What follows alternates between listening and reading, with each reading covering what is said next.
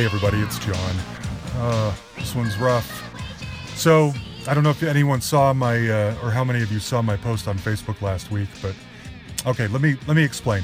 First of all, our guest this week is Danielle Dax. Now, she was an alternative singer in the '80s, British alternative, um, very experimental, very avant-garde, um, very create, hyper creative, more artistic even than pop sensibility. I first uh, heard her around 87, 88 with this song right here, Big Hollow Man. I still love this song. She disappeared kind of in the early 90s, and I'd always wondered why. And we talk about it in here. Unfortunately, it's, as you can imagine, it relates to a very topical issue these days. Now, Danielle was a was a request from listener Brian Jenson. So Brian connected up with me a while back, probably after Rock Solid or something. I met a lot of you through Rock Solid. And Brian was the best. He sent me, I remember one time he sent me an email when we first got connected that had literally about 200 names of bands that he liked, uh, that he would like to have on the show. And we're both from Salt Lake City. And so we are, and are about the same age. And so we're really into the same bands. Well, I found out last week that Brian committed suicide on New Year's Eve. Um, oh, what's really especially harrowing about that for me is that I never knew Brian, but I was my, my family and I were in Salt Lake City the week between Christmas and New Year's visiting family, and Brian and I had made arrangements to go to dinner on Thursday night, the 28th. And I had to cancel kind of at the last minute because Traditionally, my wife takes our daughter to see the Nutcracker, and it was happening that night. And I was hoping that I could sneak out and leave our boys with the grandparents, but it didn't work out. And so I couldn't go. And I tried for the rest of the time that we were there to make some time for Brian. And he, which sounds really strange now, was working a lot of overtime. I think he worked for the Postal Service. And so his t- his schedule was very tight. And I had requested, what if we got together at like 10:30 Saturday night at like a Denny's on the side of the freeway or something like that. And just so we could meet, uh, we had corresponded so much and just chat music and, you know, solidify a friendship. And I got a message from him at 6:50 p.m. on Saturday evening saying he had had a long day at work and he didn't feel up to it, but that we would get together next time I was in town. And then I found out last Wednesday that he killed himself the very next day. And so this one is, of course, extremely bittersweet. Uh, it's hard to talk about. It may even be hard to listen to. I mean, he was he was still around, and I did this for him. And so there are questions. I he his name comes up a few times in here, and um, I just I feel awful about it. This one's for Brian. Uh, I'll admit the sound quality isn't very good, even, and I don't know that this will ma- matter to anyone outside of Danielle's biggest fans. But Brian was a big fan, and it would have mattered to him. And so this one's for Brian. Um, Danielle called me from her home in England, and frankly, I forgot to ask where that was. Well, so this is really exciting. I got to tell you how I uh, how I discovered Danielle Dax. Now, I mentioned that I lived in Denver. I actually grew up in Salt Lake City, Utah, which is oh, um, wow. Yeah, yeah. I grew up there, and believe it or not, there's actually a very uh, vibrant alternative radio presence there. And Big yes, Hollow Man used to get.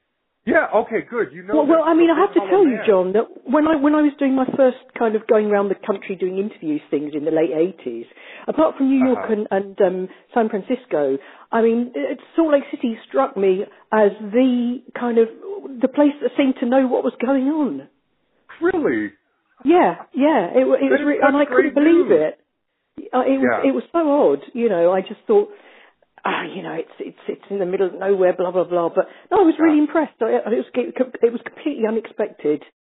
Oh, I'm glad to hear you say that because you know everyone figures it's podunk. There's a lot of Mormons there.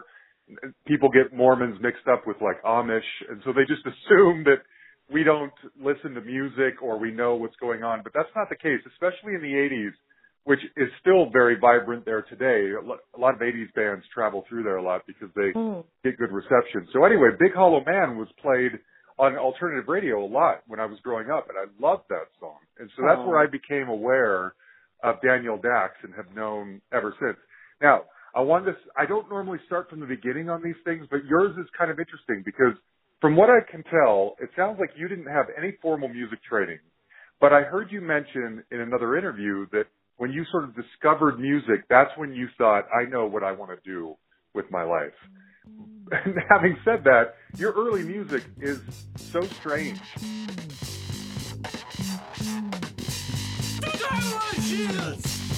On a counterpane of glass.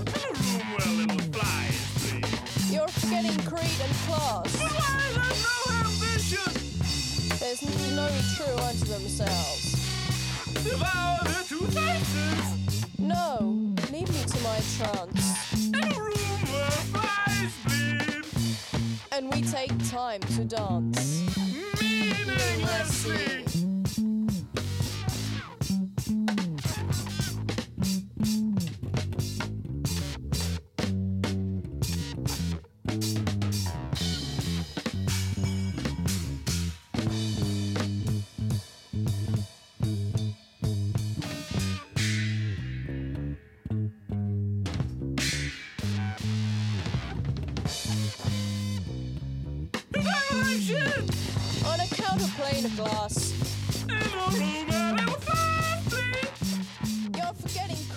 You know, creed it's definitely not pop music. So I'm curious if there was somebody out there that you were like emulating. Did you see someone like Laurie Anderson and think, that's Oh, what I want to do darling, darling, bless you, bless you for that. I, I wouldn't have been capable of copying anybody at that point. no, That's what I wondered. I mean, look, John, this is this was what was so great. I mean, when I when I first met Karl in, you know, who I did Lemon Kittens with, um, he we used to go to junk shops and buy any instruments that were dead cheap and just make noises on them. And his attitude was, if you can if you can make art in one in one area, you can transfer that into any area. And if you can make a noise, it's music. And I kind of agree with that Yeah. anyway. Because I mean, really, music was my, before I got involved with music. It was my I was a bit Asperger's about it. Um, it was really my salvation.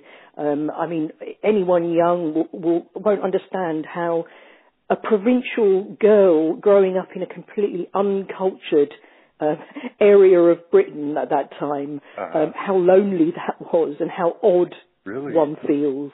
And when I discovered, um, I was obviously aware of pop music, and I liked a lot of pop music. You know, I liked glam rock and I liked um, funk. I liked Stevie Wonder and James Brown and all that kind of stuff. We had to learn an instrument at school, and I used to learn. I learned to play the flute Okay. and would would play classical music, but not very well. I, I couldn't. I never actually knew how to read music. I used to do it by memory, and the teacher Okay. didn't realise for about the first year. Um, Right. But uh, when I and so when I when I met Karl, um, I had this this uh, this obsession. I, I you know I I, I dis- discovered through a friend all the kind of Can and Neu and Faust, and then found a lot of the avant-garde kind of 60s and 70s electronic composers and would li- literally listen to e- everything, anything, mm-hmm. like it was my lifeblood. And obviously all that filtered through somehow. And I really, really, even if I wanted to play in a style and, and thought, oh, you know, if I do this, it'll be successful, I couldn't have done it to save my life. But I did know that I wanted, I was in, as interested in the, uh, the the engineering and production side and the arrangement side and the sounds as much as you know just singing over the top. My the three people that were my biggest inspiration was Brian Eno, his early solo albums, Mhm. um, like Another Mhm. Green World and Here Come the Warm Jets and things, and um, Captain Beefheart and Robert Wyatt, Yeah. Rock Bottom. So the, I, w- I would have been quite happy to be any of them or all three mixed up at once. You know, that's what I wanted to be. Um, Really? That's so uh, sophisticated. well, I, You didn't aspire to the pop charts or any, it wouldn't, isn't that what any normal, no, I mean, I'm playing no, not, here. Isn't no, that what any boring. young musician aspires to? Really? no way, it was too boring. I don't want I don't want popularity eh, or radio play or hits. I want to make this really challenging noise music over I here. I don't, I don't interesting to me. care. I- I really don't care, and I never cared about pleasing anybody else but myself. Really? Okay. Absolutely not, and I still feel that way with everything I do. Good. It doesn't satisfy me. It doesn't get made, which is why I haven't done any music for so long. It's a, I don't know where it is. It's a kind of single-minded, bloody-minded. I'm not quite sure, um, and I Okay. don't quite get how things work in, in, in normally anyway. And I certainly didn't Uh-huh. back then. And I remember when Yeah. this will make you laugh when the first Lemon Kittens EP and Spoon Fed and Writhing was released, which I obviously didn't play on but did the cover for. I was Uh-huh. convinced that it was the most commercial music ever, and that we were going to go on top of the pops. This is how Oh, out man. of step I was totally. I had no idea Yeah. what it what it really sounded like. That's uh, that says a lot, actually.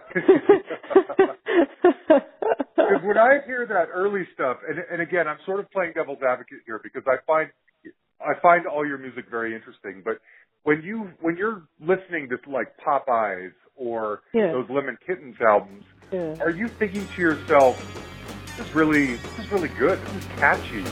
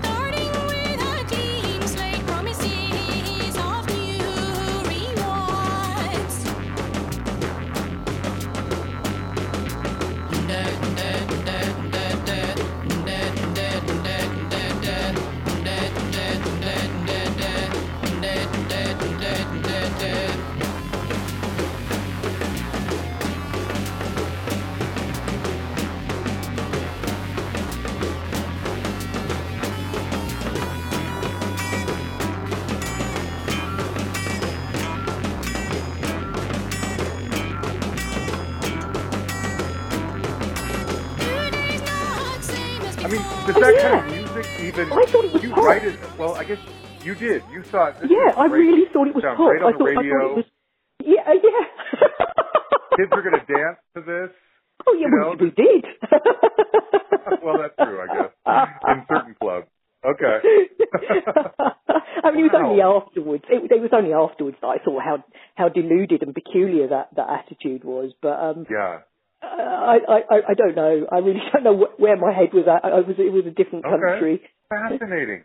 Now, one other, and this is kind of a nerdy question. When you make music like that, is that are you emu, are you are you producing what you hear in your head? I mean, do you actually hear those sounds, or are you sort of uh, or do you hear them all, uh, ahead of time and think, uh, here's some notes and here's some ideas, or are you sort of banging stuff out and seeing what happens, and whatever comes out that you like, that becomes then a song? Does that make Um, sense? Yeah, and I think probably the answer is a bit of both. But I, I have a thing called synesthesia, which is where you Mm. have a, a Mhm. brain misfiring, and right from the beginning, I could I had different textures and tastes and shapes and things and colours for different sounds. And certainly, when I made Popeyes, I would have a sort of a, visual mapping sometimes uh, after maybe doing one because because it was done in such a, a, a basic way. I might lay down a TR-808 kind of electronic drum track, and then I would see shapes and voids and um, peaks and different kind of textures, and it, it seemed that's how that's sort of how how it worked. I, I would I would hear a piece and think, right, I need something something that, uh, for example, um, a clarinet always sounded like digestive biscuits. Or um, an oboe would be curdled milk, or something like that.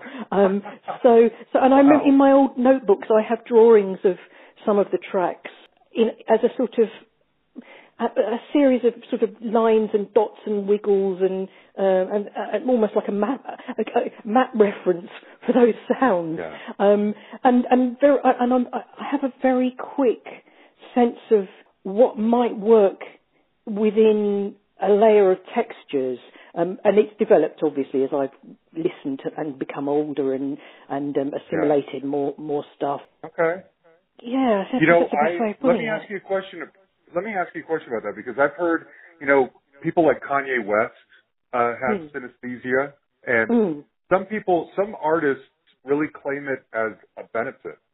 That's what gives them a lot of their creativity. But then I've heard other people mention that it's more of a of a hindrance. It uh, holds them back because it's so it's hard to deal with and strange. Did you ever feel like it was helping or hurting you one way or the other?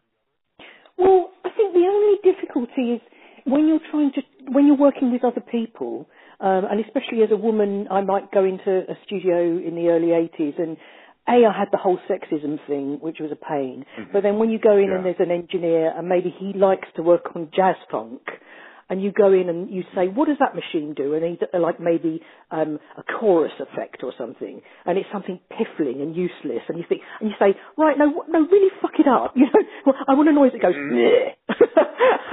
then it gets, then, it kind of, then it gets a bit confusing for people, um, and you know, you get, you get the people who are sort of psychologically, sociologically adapt or adept at, at dealing with different personalities. But then you get the other ones who just think, ugh, no, I can't deal with this. Yeah. and when I Yeah. made my first album, the first studio I, I ever worked in, I was doing a track which never made it to Popeyes. And on the second day, the guy just said to me, I can't listen to any more, any more of this. You're doing my head in. I can't do any more sessions with you. Okay. He was a jazz funker, but he did t- he did teach me about binaural recording, so I can't I can't be too Okay. ba- too down on him. Okay. You know, one thing too I was noticing about the early days in your career, well, it just carried on throughout, it probably carries on to this day. There's, there's a wide variety of creative outputs going on with you. You're creating cover art for your and other people's albums. There's Mhm. definitely a fashion sense going on. There's performance art going on. I think I read somewhere, maybe this was even on your website. I don't remember where I read it, but um, that in the early days you performed naked with like body glitter on and everything oh, yeah, like that. body paint, yeah, yeah. Body paint. Okay. Mm. Um, so you must have been. There was no. There seemed to have no been no question from the very beginning that you were going to be doing something creative with your life, no matter where it was. I'm. I'm assuming. Oh, I don't think you have any choice. I, um, uh, and uh, Really? I, I I used to really fight against the notion of the artiste, you know, with a capital A, the tortured artiste, and oh, it's my destiny, and especially being British, we're not good at all that serious, angst-ridden, you know, philosophizing Uh-huh. about things. We tend to be much more, you know, um, uh, we take the piss a, a bit, as you probably gather. Um, but I, I, eventually, I, I, I realised that I, you can't fight it, and it comes out anyway in one way or another. You know, like in the way that some people are, are, in, are good at sport. It's just, it's just. Yeah. Some people are creative, other people are. I won't say good at maths because, you know, maths is creative too in a different way. Um, Mm. You know, sci- science, especially, um, you know, um, uh, uh, um, particle physics and things like that, cosmology, massively creative Yeah. um, when the two Okay. meet. It's fantastic. But I remember my brother saying to me once, he was listening to a Camel album, um, and he said, Dax, why don't you make an album like this? Why do you make all that that shit? And I and I just simply said because I, I I have to, you know, I Yeah. I feel I need to. I couldn't do that other stuff. It wouldn't be me, you Right. know. But it doesn't make life easy, does it? I mean, you you, you know, you can No. imagine. Well, and that's kind of why I ask, because something I'm, I personally am very fascinated with are people who decided very early on in their lives that creativity was the only way, and then followed that path no matter what throughout their life. Because regular people like me grew up thinking you got to get a job and you got to work every day. I bet you're not like that. I bet you're. I bet you're creative. Well, that's kind of, I, I don't know how creative I am other than trying to put out this podcast, which is sort of my expression in that. But the older I get, I mean, I'm, I'm 44. And so as I get older, I start thinking about, thank you. But when I get older, I, as I get older, I start thinking about all of the risks I didn't take in my life when I was younger that may have put me on a path similar to yours. You know, I followed what, you know, the American path, the American dream path that ultimately I think I feel now that I'm older is kind of empty. But maybe, you know, scrambling and trying to find work and try and pay your bills as a creative person your whole life, maybe that's no easier. I don't know. No, it's a fucking nightmare. It made me very ill. It gave me a permanent. Really? It's given me asthma and bronchitis. no, Christ, no. I mean, if I could choose to be Okay. normal, dim, you know, perfectly happy, doing something that just was a regular thing, I, God, yeah, I'd Uh-huh. love to be like that. It would be so much easier.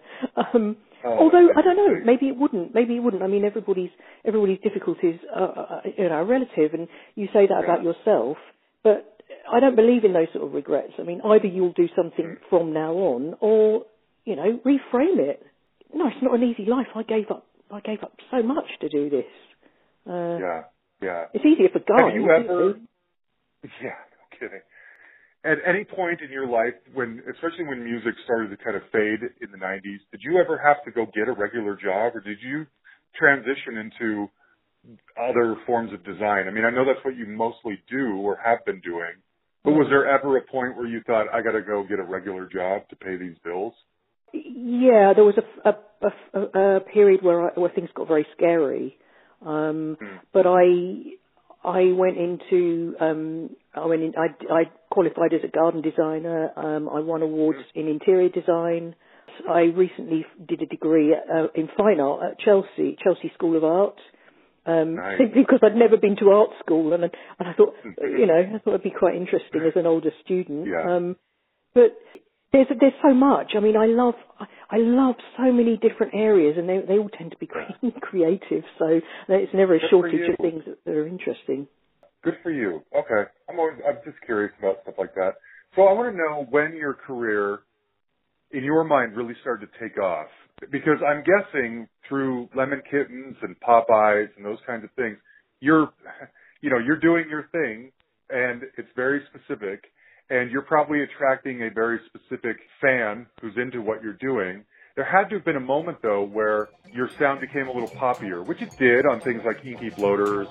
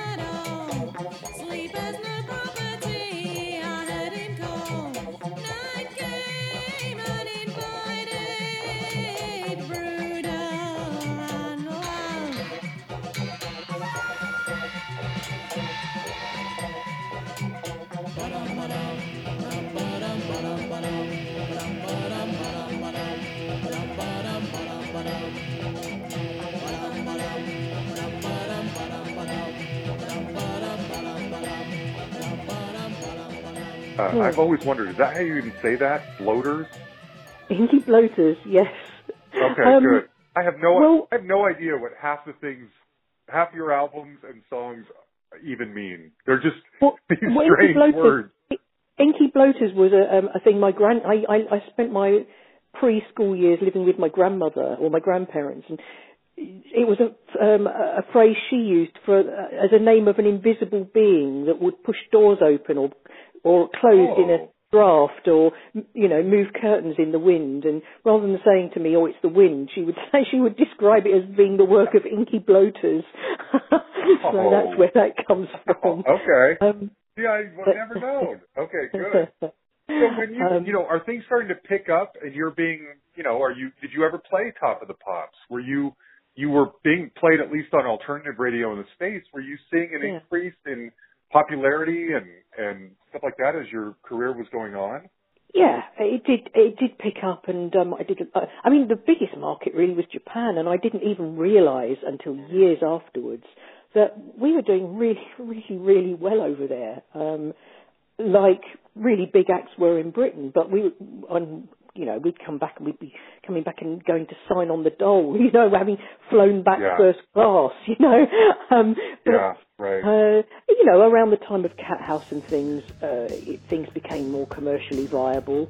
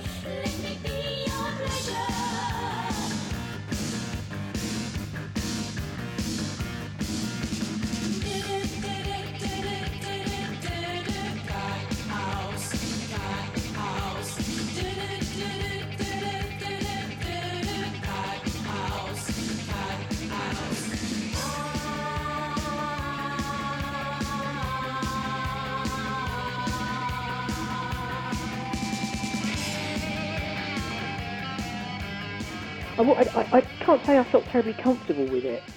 Oh, really? Why? Well, I was very, very shy, and I used to find, you know, the, the promotional aspects of it really, really difficult to handle. Um, uh, uh, it was just, I'm being, if you're in a band, you've got your mates, and it's kind of easier. But I didn't have any, Yeah. anything like that, and and in those days, it was. These days, I think you'd you would you would have you know people telling you how to deal with the press, and you'd have stylists and blah blah blah blah blah. Well, there wasn't anyone. There wasn't anybody. So that, was- that was that was tough. I did find that really tough. Okay. It's interesting that you struggled with shyness after we just talked about how you would perform naked. So there's like oh yeah, but that was different. are- that was art. Yeah. but Yeah, you know right. why I Okay, did that's- that, John? John, I did that deliberately to get away from fashion because you know I didn't want our band to be associated with you know punk or new romantics or whatever it was that was going on Right. at the time. So I figured we'd just perform. We had our backdrops that I painted. We'd perform as part of our backdrops. We'd do away with clothes, and then we wouldn't be linked with any fashion. Got it. It's not. I mean, it, being on stage is the safest place in the world. Yeah. Yeah. Um, That's true. You and, can try uh, anything and you've got a rapt audience, right? Well, it's not that. It's just you're up there. You can be seen. You can see. You know, it, it, it's not like being in the middle of a crowd. You know, where you're right jostling in the mosh pit or whatever, or a crowded, Yeah. you know, railway station or anything like that. You know, it's Yeah. you, you you kind of know what you're dealing with. That makes sense. Okay. Um, so how are you feeling as things are starting to take off? Now, forgive me, I only know what I saw in the States. Uh, maybe things were different on in the UK, but were you, um, you know, getting played on the radio? Did you have top 40 songs at any point? What was What, in starting to take off, and how are you feeling? Uh, yeah, in Great Britain. Um, Or was it mostly Japan? no, it was it was all over the place. Sure. It was all, it was indie stuff. Um, you, Okay, you couldn't okay. you couldn't really in Britain anyway. You you couldn't really get into the the main charts without being on a major label. Uh, okay. because because it was all to do with payola, how many adverts Yeah. that company would take out, all that kind of stuff. Sure. Um, so that didn't really happen for me. Although, you know, there was there were lots of TV programs that I did and um, press coverage. You know, singles of the week and things in the music press and stuff. I was happy. You were happy as things were getting better? Well, no, I was happy that we were get, or I was getting the coverage that I was getting. Oh, good, good. Okay. Okay. Sorry. I, I thought that's what Okay. you meant, but I wasn't No, it's okay. Okay. Now there had to have been a moment there when you sort of were peaking. Did you come do like a tour of the states? And if you did, who did you play with? Who were you touring with? And were you the opener or the headliner? What were those Um, days like?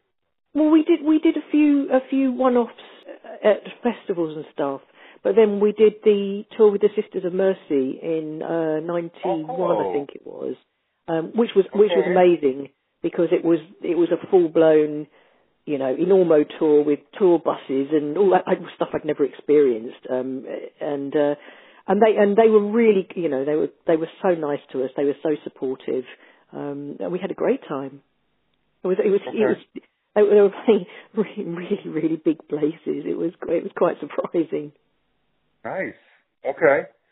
Um, what songs of yours were being played on the radio? I mean, I know Big Hollow Man, and then I have, and you may remember these. There are these Just Say Whatever Oh, compilations. those yeah yeah yeah yeah those. I love those. Anyone who's listening who's a fan of 80s music, get your hands on the Just Say Yes, Just Say Yesterday, Just Say Yeah, Whatever compilations Yeah. are great because you're all over those things. Oh, So what was getting played on the radio?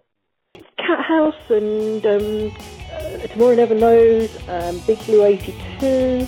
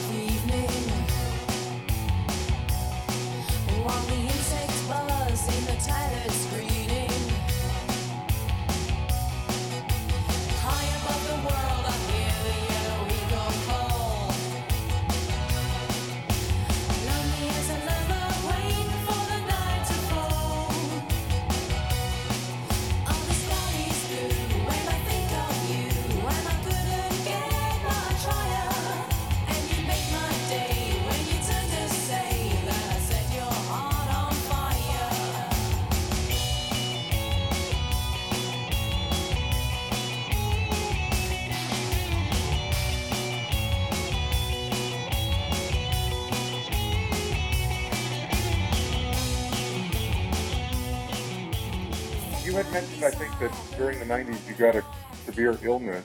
I think you touched on it a minute ago. Yeah. What what happened? Well, I'd had a very nasty um, sex attack in the early 80s.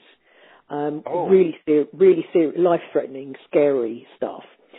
And kind of just squashed it down, didn't deal with it, left it, left it alone, felt fine, Yeah. hey, fine, fine, fine, fine, fine. And then after we'd done the tour in America and we toured Europe, I guess it was post-traumatic stress. It was a combination of Oh, what had happened to me and just complete mental and physical exhaustion. And I had a breakdown, basically. I was just very ill for about a year. I don't think I, went, I left my flat and was really sick, you know. Um, Really? and it took me a long, long, long time t- to recover. But there's nothing when that happens to you. There's nothing you can do about it. You know, you just have Yeah. to wait till you get better. Yeah. And you know, I, I, I, changed.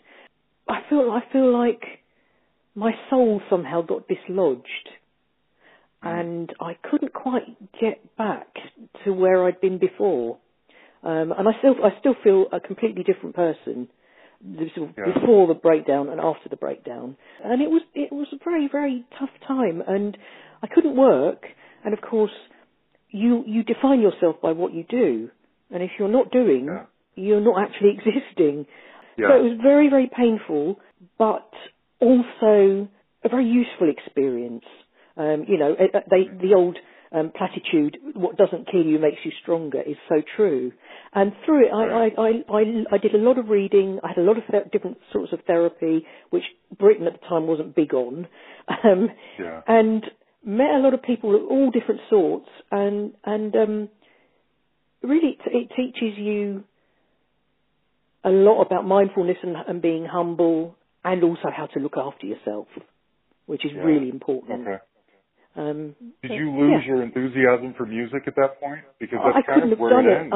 I, I mean, when people say, "Oh, I had a nervous breakdown and wrote this album," I, I couldn't even. Ah. I didn't even recognise who I was in the mirror. I wouldn't have even known how to brush my teeth, let alone make an album. um, you know Wow. that that wasn't Okay. that just was so not on on on the uh, on the horizon at that time. Um, Yeah. And I really and I got my I that's when I started to become interested in in um, in plants and and garden design and things. Strangely enough, um, I'm, I've always been very interested in science, and it was one of my favourite things at school.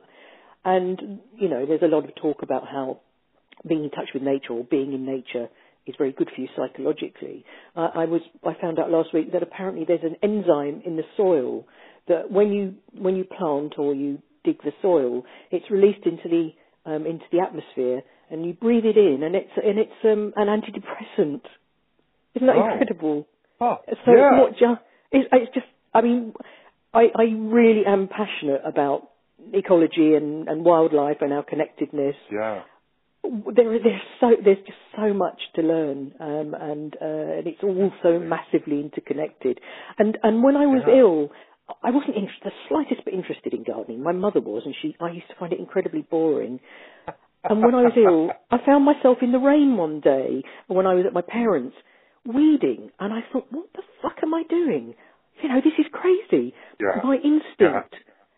So something there, there must have been some need, you know, basic, really basic atavistic need to connect in some way that wasn't threatening, that wasn't, you know, that was just doing. and it was great. It Yeah. was- it was massively cathartic. It was wonderful. Oh. Now, I hope this isn't too personal a question. When this was happening to you, were you Yeah. alone, or were you in a relationship or married or anything No, like? I was in a relationship, and I really, I won't talk about it. It was it, this Okay. person was a nightmare, and that didn't help. Oh gosh. Yeah, Okay. Yeah, That's I why mean, I that was- asked. I wondered if you Yeah. had someone by your side as you're No, no, this was- this was It all sounds like that connected. wasn't helping. No, no, it Hmm. didn't help at all. This person was very fucked up, and it w- didn't help. Okay. I think what you're saying is it's so timely, given I'm sure you're aware of all these of all the stories that are coming out now about things like Harvey Weinstein and these Hollywood types that are abusing their power. And Excuse me, it's uh, not Hollywood. I, I It's don't think any- everywhere. It's everywhere. and it's true. constant. Yeah. And and we we in you know we in the West think oh you know women's equality and it would be great if it changes. but what about the rest of the world where things are almost medieval again? You know, Yeah. it's, it's a long, Yeah. long struggle. I mean, one from a music point of view, uh, I don't know if you have PRS in America, but it's the Performing Rights so. Society, so that when you when you Mm. have a piece of your music played or performed, you know, you get a royalty. Yeah. And apparently, there are only 12% of PRS members in this country are female. And I I find that abysmal. Oh. Yeah. and it's just, I thought things would change from when I started to now. And if anything, Yeah. they're worse. yeah. the Harvey, you know, Wein- whenever the I- Harvey Weinsteins, everyone's going on about witch hunts and blah, blah, blah. You know, people, people take advantage of, I won't say abuse, they take advantage of other people because they feel entitled to and because they, they think they're going to get away with it. It's as simple as that, Yeah. you yeah. know. Yep. I don't. I wouldn't I even say necessarily it's always a power thing. A lot of the time it is, but it's not always. It's just. It just. We can do this. It's not. It's not a biggie. We can get away with this, and so they do. Yeah. You know. And, And they do for a long period of time, Yeah, and then it crashes yeah, down. And uh, so. I have never met Yeah. a female who hasn't been abused in some way sexually ever. Isn't that terrible? Well, that is Isn't that terrible? And men Yeah. too. You know, men get it too. I'm not saying it's all just women. Right. Um, right. But I've, God, I've met them. Everybody has.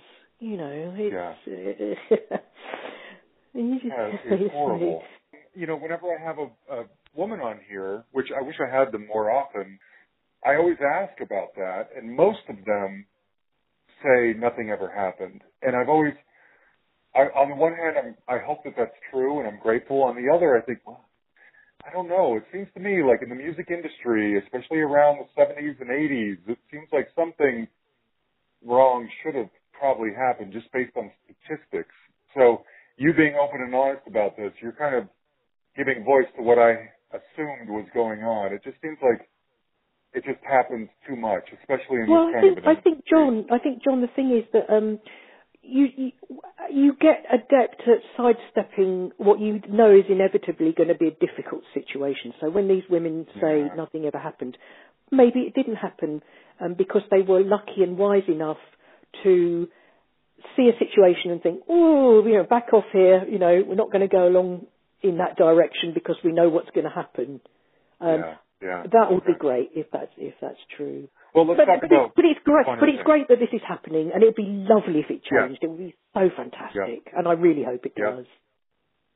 Yeah, me too. Me too. And I don't. Um, and also, okay. I don't want. I don't want it turning into a oh, let's all hate men kind of thing, and you know, because that's just counterproductive too. That's just not No. not good either. Um, I, I I think of it as people. I think regular people have assumed that this kind of behavior was going on uh, behind the scenes, but we didn't have hard evidence of it, and now we do. It just confirms speculations and assumptions we've had all along. I think. So who knows? Hopefully, there's a better way. There has to be a better way to do business. well, we live in interesting times. Yeah. So okay, so I'm curious if you're if you if you hadn't gone through this breakdown, would your Hmm. music career had continued? I don't know. I mean, I think, feel like you sort of went out maybe a little bit on a high. Things were sort of continuing to build. Would it have continued on beyond Blast the Human Flower, or do you think it would have? Were you sort of over it? Were audiences getting smaller? Where were you at when you sort of walked away? Oh no, it was as good as it could have got. Really? You know, okay, it, that's it was. Thought. It was. I had. I had a great. I had something like a. I can't. I mean, I can't remember exactly whether it was a five or a seven album deal with Warner Brothers. You know. It was. It was great. It was fantastic, Uh-huh. and I had control Yeah. over things, and you know, it couldn't have been better.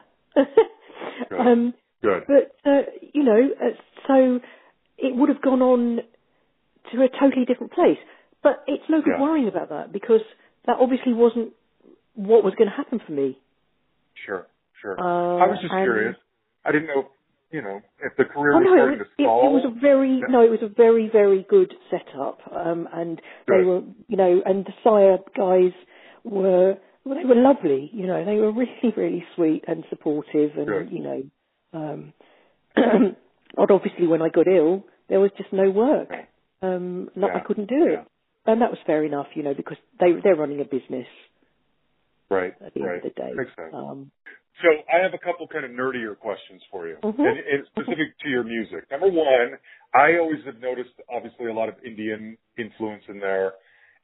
Were, were you particularly taken with Indian music, and you wanted to incorporate that, or is this another thing where you didn't really know what you were doing? It just sounded good. Is it born through experimentation? What's what's influencing your multicultural sound? I love. I, I lived in um, in in Kenya for a while um, before I got involved in music, um, and heard a lot of strange stuff there.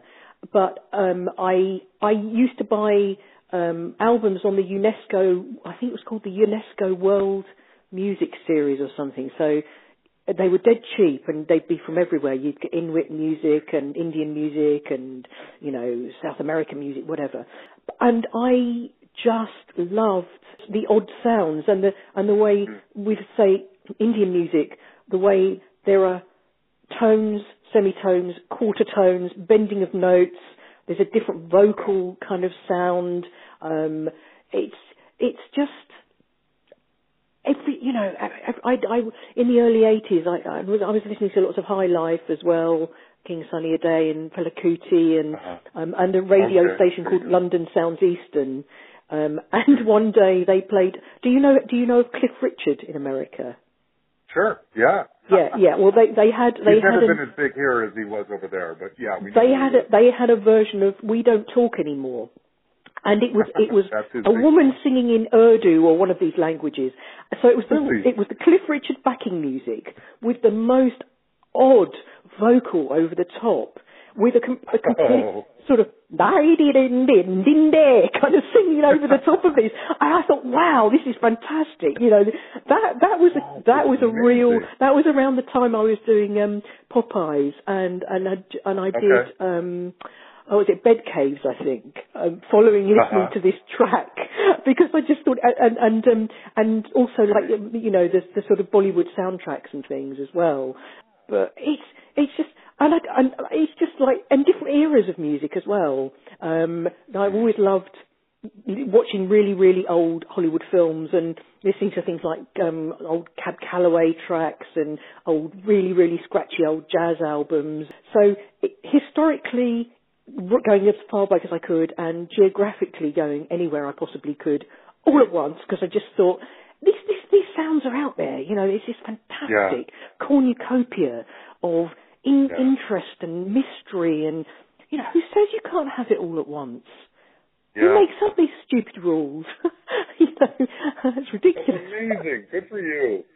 Yeah. One of my favorite songs of yours is Sleep Has No well, my uh, my husband always says to me, you know, you never know when you've overdone it, do you? And I don't, because my view is more is more. You know, if you That's think right. you've heard it all before, hear it all at once. That's right. But why not throw everything into one pot? See what happens. Yeah, quite. Yeah, okay, good. Yeah, like I mentioned, one of my favorite songs of yours is Sleep Has No Property, and that is it's heavily Indian influence.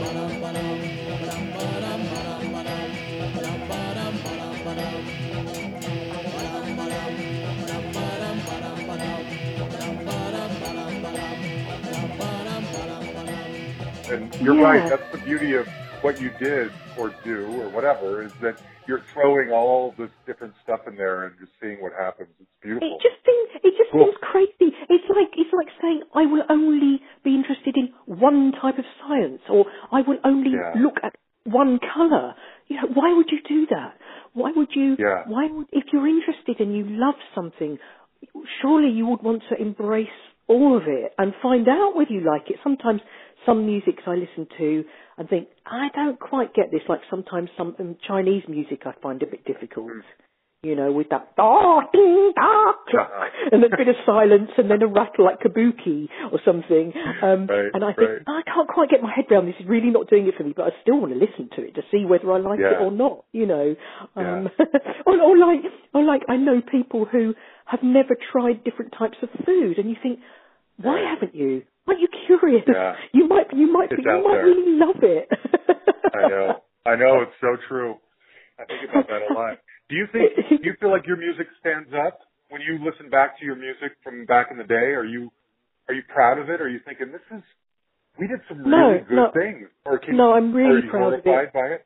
No, Oh, I'm really good, proud of it. And I and I, I was going to perform some tracks at an art gallery about a month ago um, with a few friends, and we listened. We we put together some of the really early tracks from Pop-Eyes to perform, and then it turned out it just wasn't going to happen because the venue was too small and it was just, there were too many kind of technical problems involved. But in listening to it and doing it all, and we redid it all with things like singing saw and theremin and and kind of you know bits and pieces we'd found out in the street and it was it was really good fun and um and i I think sometimes you hear things and you think, oh my god, that's bloody awful. You know, why did I do that?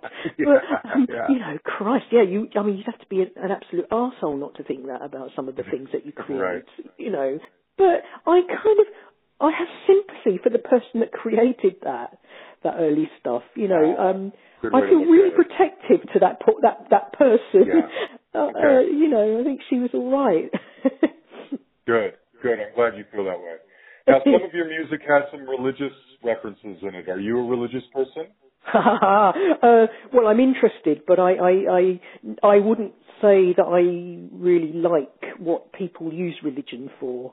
Um, I think, uh, very true. you know, I, I believe in goodness, and I believe there's a lot of stuff we don't understand. And I'd like to think, well, you know, we don't know what's going to happen when we die. Who knows? You could hedge your bets, but um, no, I, I think I'm not going to knock it. I think if people get you know, um, succor from prayer and things like that. And for some communities, a church can give um, a sense of cohesion, be a, an antidote to loneliness and things like that.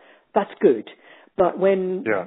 I I think any intelligent, sensitive person looking around at what's done in the name of religion and has been done by all religions all over the world, you know, that Yeah. side I find totally abhorrent.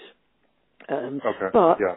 but I think some of the some of the um, original ideas about goodness are, are good, are you know, are worth investigating. Right. But it's the doctrine, Right. it's the mistran- deliberate mistranslation, you know, It and the the the use of it. Uh, I find really, you know, Yeah. yeah, I- you know what I know. mean. Yeah, I um I have conflicting feelings about this because if you think about it at the base level, a religion should be one of the most beautiful things in the world. It's people Yeah. who doesn't want to come together and congregate with other like-minded people who are sort of Yeah, hey, I feel this way, and I I think I believe these things, and I'm sensitive Yeah. to these things, and you find out other people are too. That should be the most beautiful relationship in the world, and yet no one can just keep it at that. They can't just love their relationship. They have to judge other people's relationship and Yeah, tell them that their their what their beliefs and their reason for coming together is not as good as my reason for coming together. And it's so it's the complete opposite of what Yeah. true reli- religion should be. It should be the Of most course. beautiful thing in the world. You know? Of course. I mean, it's not a competitive sport. It's not like the village, No. you know, the, the, village kind of vegetable contest. Or my carrot's better than your carrot, you know. um, Yeah, and I know. and I agree with what you're saying. Um, I I I uh, I, I meditate and um and I and I try and tune into types of energy, and I do believe there are types of energy um, that are unexplainable. Um, and I have also experienced uh, very powerful, I suppose, quite spiritual feelings, which had nothing to do with religion at all, but I, but enough enough to convince me that there is, whether or not these were stress-induced brain aberrations or not, I don't really Yeah. care. Right, right. You know, but I agree with what you're saying. These these things should be beautiful, and when they are, I think it's great. Um, and and Yeah. I, I, I would never, ever presume to try and tell somebody not to believe in a religion or a way of life. I think people should be allowed to do whatever they want, except hurt other people or other things and be cruel. Exactly. That's You it. know, um, That's simple. Yeah. uh, it's, it's. I think Elizabeth the First, um, you know, Queen Elizabeth put it put it succinctly. You know, it wasn't. She didn't. It was. You know, it wasn't part of her job to look into other men's hearts. Yeah, and I think that's that's that's Mhm. really true. Um, Yeah. uh, we're not we're not policemen and women of other people's conscience, but Yeah. it is upsetting at the same time when you see cruelty. Um, I think Yeah. cruelty is one of the worst things in the world. Totally. I agree. Yeah, it doesn't make sense. Okay. Well, we can we can stop talking about religion and start talking about music Yay. again. That's the point. yes. Okay. Anyway, now I um the listen. I've had several listeners actually request you over the years, but one who was most vocal about it is named Brian Jenson, and he's actually from Salt Lake City too. Although I didn't know him or grow up with him or anything, he found me later. Um, he submitted some questions that he'd like me to ask you if you're okay with it. Number one. okay, okay. He wants to know why wasn't the Id Parade released as an official single? Because he was hearing it in a lot of clubs and on radio there in Salt Lake City, at least. Was it? What was the problem with getting the Id Parade out of the single?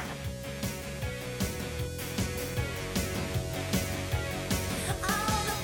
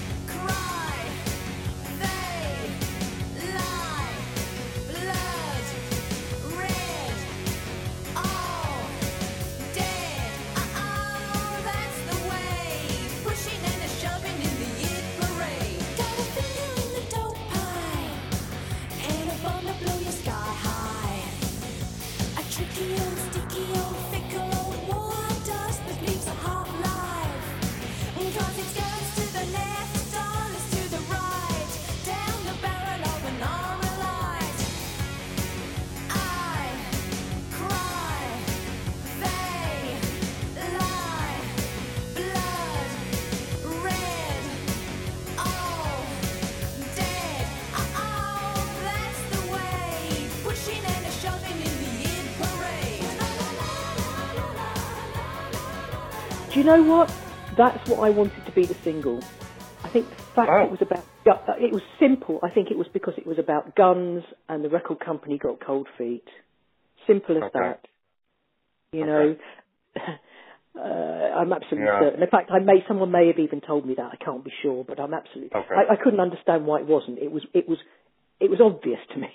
I mean, it would have been fine. Yeah. I would have been well up for it. Yeah, that's why. Yeah. Simple. Okay. Okay. And then he also wanted to know, like a lot of us do, if you if there's any music coming down in the future. I know you're. I think you're collaborating with Unica Zürn on something soon. Well, do you think you'll ever come back to music?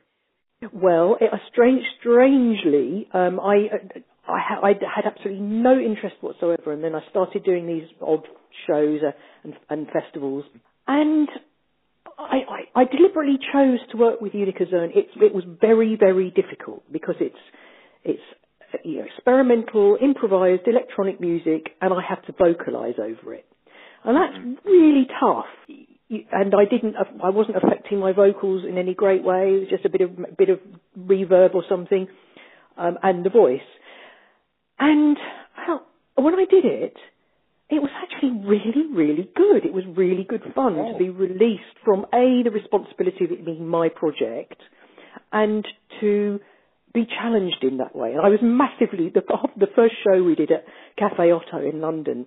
I was massively over prepared. I spent months exercising, vocal exercises, you know, you name it. Yeah.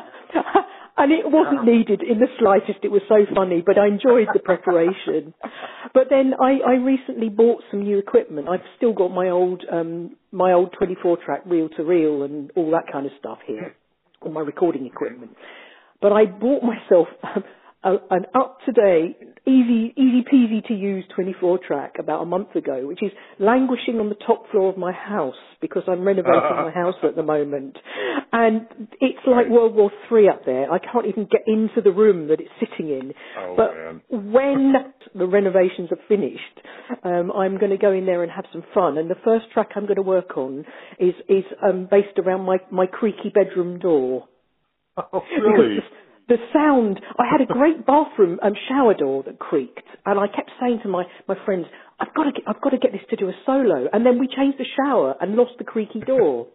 And my Oh, cats, no. my cats have scratched my door so much that it's now creaking just brilliantly. Oh. So that's what I want to use as my first piece. Wow. Oh, And I've- wow. I've started to sort of buy, re-buy even more crap old instruments from junk shops Oh, to start using. And but I, but I've never stopped teaching myself about music, even when I wasn't doing it. And I can now drum Yeah. quite well, which I couldn't before. So Oh, I'm, I'm really looking forward to working on sort of percussion ideas and um, and things Uh. like that. But it's, I suspect it's going to be much more in the area of like sound design than than Okay. songs. But having said that, I don't know till I start doing it. I've got I've got no idea, you know, um, It's so where it's going to go, or or whether I go up there and try and do it and then think actually I'm Right. really not into this and don't take Yeah. it any further. Uh, and it'll all be dead uncommercial and no one will be interested. yeah, you know, I talked to so many people who had a hit, you know, back in 1982, and they would Mhm. just sell their souls to find another hit. But you're Mhm. record, you're sampling door creaks. That's what Yeah, gets I- you excited. You I know, someone else is looking for a hook. I I really couldn't give a shit about how could I put I don't even understand how um like the modern pop world works even. I don't even listen Yeah. to I do listen to some of it and I think you know some of it I really really like but a lot of it now I listen to and think I just don't get it you know I'm old now I really Yeah. you know you know you're Yeah. old when you don't quite quite get what's going on there are things like I really liked um that that um happy single from a couple of years back Pharrell Oh. Williams but but that's because it sounded like a, a track from the seventies, you know. It did, didn't it? But it was great, you know. I still love things like that. I was, uh, you know, I was thinking because you put out that compilation, um, the thwarted pop career of Danielle Dax. yeah. no one would put would name an album that unless they were sort of in on the joke that uh Oh, thank you, know, you. I Praise the Lord. I've had so many people say that. No, John, I must tell you, I've had so many people say, "Oh, taking it really seriously." Oh, you must feel terrible about your career in pop, and it's like, no, it's a piss take. You know? It, takes guts to name your album that, but I, maybe you're you know, maybe you do it's bittersweet, I don't know, but it's after talking to you in this conversation I can tell that it was you're in on the joke, hence the name of the album. Oh, of course, and with the excuse me, but have you seen the cover? You know, there's me with my Oh, yeah. tits out, wearing that that ridiculous costume. Um, Right. you know, uh, yeah, Oh, pop. Mm. Well, although these days Okay. probably, I, you know, I can see my, uh, Beyonce wearing something like that now and fine. You know. Yeah. Okay. Now, do you ever get do you ever get requests to like play rewind festivals or anything like that? What's rewind? Oh, like '80s concerts, like uh, you know those those uh, festivals where they get uh, ten '80s bands like Go West and Naked Eye and all these. Well, I come think those. I think those people those people all have like proper managers and things, so they're all reachable. Ah. Don't forget, uh, you know, it. I'm wafting about uh, unreachable. Okay. Um, so That's true. You weren't the easiest to find. Actually. um, I no, I would never do anything like that. I, I would hate to do anything Okay. like that. Um, I have friends, and I certainly won't name them, who do festivals uh, like punk or goth and things like that. That is just why would I do that? That was then. Life is about doing new things. Yeah, go out and do. Yeah. Okay. Mind you, if someone's going to offer me like twenty million pounds, I might. I don't know about that. I wish. I don't know about that. All right. Well, cool. Well, this is great. I have one last question. I want to know what your tastiest memory is. I don't know if along the way you got to meet some of your heroes. I don't even know really who some of those heroes were. But did you, when you sit back and you're working in the garden and you're, you know, you're enjoying your, we'll call it a retirement life. Do you ever sit? Yeah. What's the memory when you sit back and you think that is so cool that that happened to me? What is that Oh. memory? well, they, usually they involve me being a bit cheeky. Um, Ah, I remember good. being at a party. I remember meeting Little Richard at a party and being really, really impressed. And he kissed me on the cheek. That was pretty cool. And I didn't want to wash my cheek. But I remember things like um, doing a, a radio show uh, with Lou Reed, and uh, the ra- the people at the radio show were so in awe.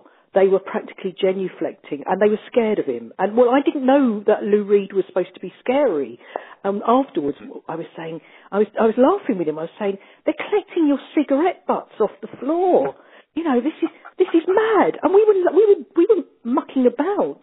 And then afterwards, people were saying, "But Lou Reed's really scary." And I was just thinking, but we were just joking, and we were joking about the people at Sire, you know, about how camp things were at times and stuff like that, you know, and just just chatting, just being silly, um, just and and um, who, who else? Oh God, um, uh, I, I, there are other things which I can't possibly tell you that involve famous Okay. people, with, where where I would I blo- I would go into situations without being really thi- without knowing that you couldn't say or do certain things uh-huh. because of these, who these people were, and somehow getting Right. away with it.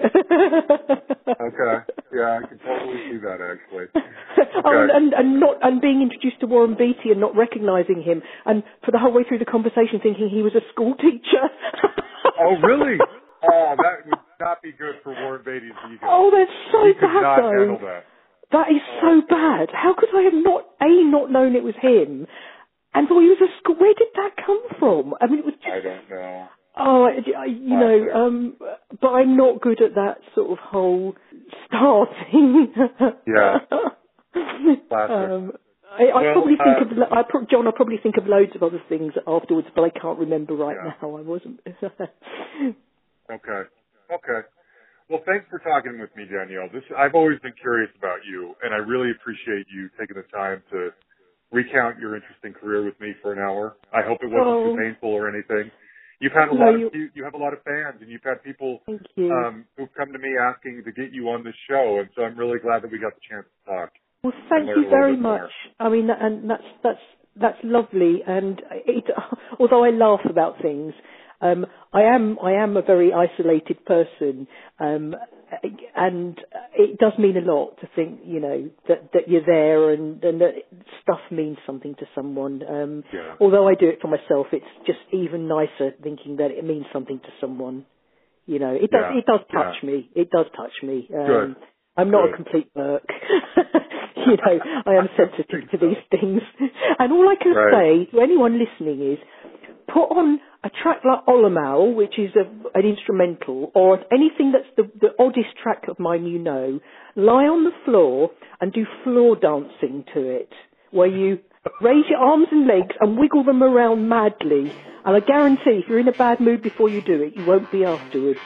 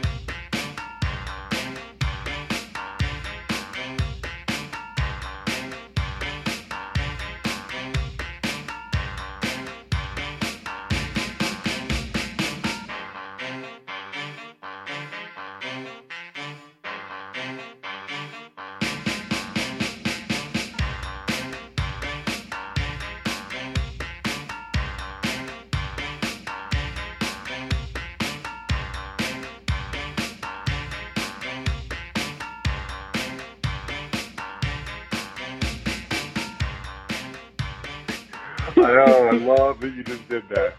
Thank you, Danielle. This was wonderful. And that's always a good. That's always a good one if you're shy to dance at a party. I love it. There you have it, Danielle Dax. Um, boy, I, I feel really bad for Danielle. I mean, it took us months to line up this interview, to get our schedules coordinated, and it finally happened. And as you can tell, it was a really nice conversation. She's a great, upbeat lady.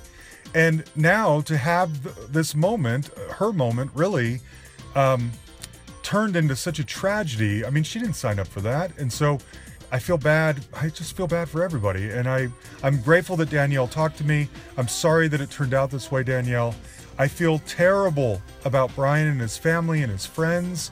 I was corresponding with his roommate Cami, and she told me that she thought he had been preparing this for a very long time, and it just I will never live this down. I mean um, truthfully, this probably all would have been even stranger had I met him before he did this. I mean, what if, what if we had gotten together Saturday night and met and you know solidified a friendship, and then, and then to find out that he had intended to take his life the very next day.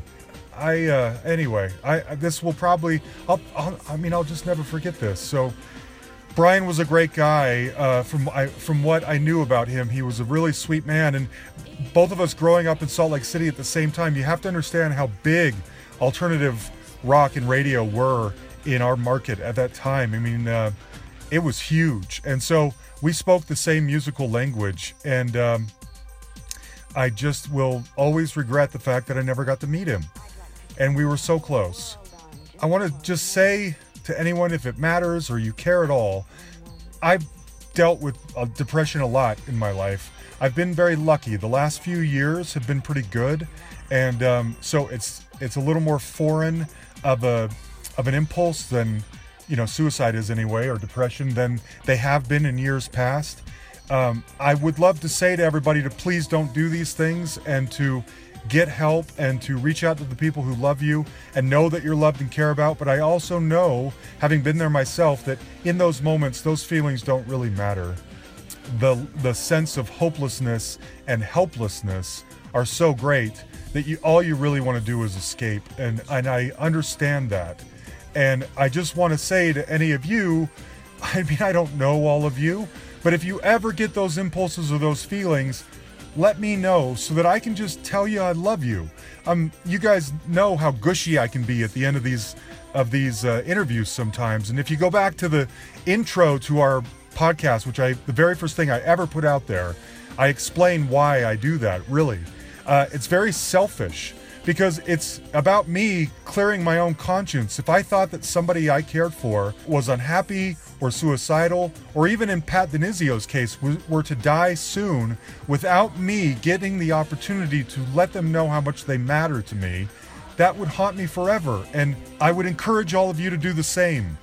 To just spread, spread the love. I mean, it sounds so cheeseball, but if nothing else, but for your own peace of mind, just do it. Anyway, I love you all, and I say that a lot on here, and I really, really do mean it. So, um, you may have noticed we didn't do that midsection we've been doing lately. It felt very odd to kind of interrupt Brian's moment to talk about ourselves, but we'll get back to it next week. And I love Yan, and I'm so grateful for Yan and his partnership, and that we get to produce these things together. Thank you, Yan. Um, we will just see you all next week, I hope. Thanks, everybody.